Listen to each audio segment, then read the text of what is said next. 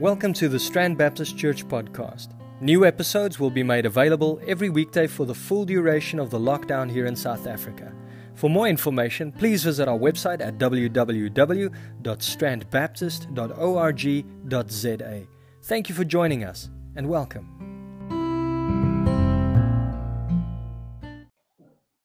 Good morning to everyone that is listening to today's podcast. Today we'll look at the second century. The second century. Some have called the second century the Church of Martyrs and Confessors. Yesterday we ended the first century with a famous quote by Tertullian in which he wrote, The blood of the martyrs is the seed of the church. And there we are reminded that no matter, no matter what comes our way, the church will march on and the church will succeed. And this is a quote, obviously, or rather, he alludes to Jesus' words in Matthew chapter 16, verse 18, where Jesus says that he will build his church. However, Jesus says he will build his church, and the gates of hell shall not prevail against it. Joseph Alexander explains the gates of hell is a strong figure for death or destruction. Gates has been variously explained to mean the entrance, the defenses, the military force, and the judicial power. In other words, Christ promised to build his church in defiance of the enmity and destructive power of death itself. So, how was it in the second century that the gates of hell was made manifest? What opposition did the early church face? Well, in the second century, the opposition took two forms. The first form of opposition to the church was that of blatant persecution.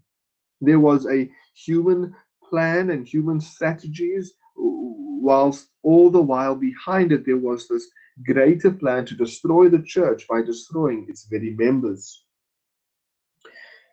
In the first century, the Christian church was sheltered to some degree under Judaism, which Rome tolerated as a legal religion. But it soon became clear in the early second century that there was a gulf between the Jews and the Christians.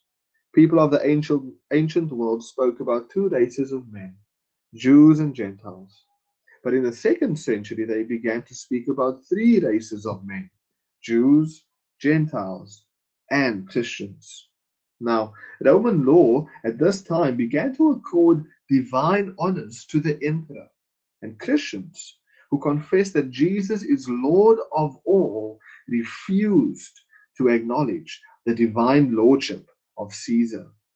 And from the Roman Empire, they regarded this as a capital offense. Men, women, boys, and girls were then slain for their faith in Jesus because they confessed Jesus is Lord. Now, one of the most famous people to die is an old man named Polycarp. And he declared these famous words to the authorities, and I quote I have served Jesus Christ these eighty and six years.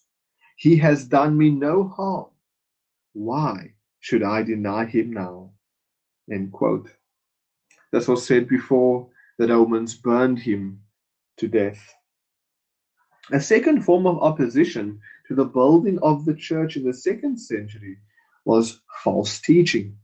In the second century, the Greco Roman world was dominated by a dualistic philosophy that regarded the spiritual as good and the material as inherently evil. And it wasn't long before this philosophy started to distort the message of the Christian gospel in some very basic ways. First, if spirit is good and matter is bad, then as an eternal and good spirit, God could not have created this evil material world. It must have been some other deity, maybe a lesser kind of de- deity, which created the world. And the false teachers called this the demiurge. So the teaching of Scripture began to be eroded at this point because now the eternal God was not the maker of heaven and earth. And now the eternal God did not declare when he made all things that it was good. Secondly, the eternal Son of God could never have become man. That is, he could not have taken upon himself a flesh and blood human nature. And here we have the denial of the incarnation.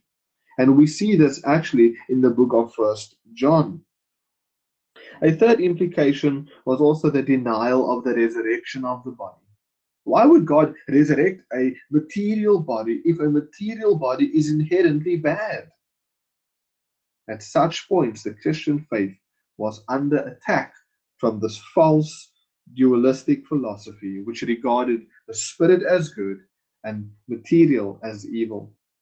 In response to this, the church formulated confessions, confessions of the true faith in ways that highlighted the one true and living God, to make sure and to confirm that He was truly the maker of heaven and earth, and that He is the Father of our Lord Jesus Christ. Also, these confessions made it abundantly clear that Jesus Christ is both fully God and fully man. It is to affirm that the second person of God, of the Godhead, took upon himself a full humanity. The martyr Ignatius of Antioch tied together the ways in which the church responded to both persecution and false teaching when he said, If Christ be not fully human, and if he did not really die, why am I suffering for the gospel? And why am I prepared to die for it? So, in the second century, then, we see why it is called the Church of Martyrs and the Church of Confessors. This is where, at this point in, in church history, the, product, the production of ecumenical creeds began. God bless.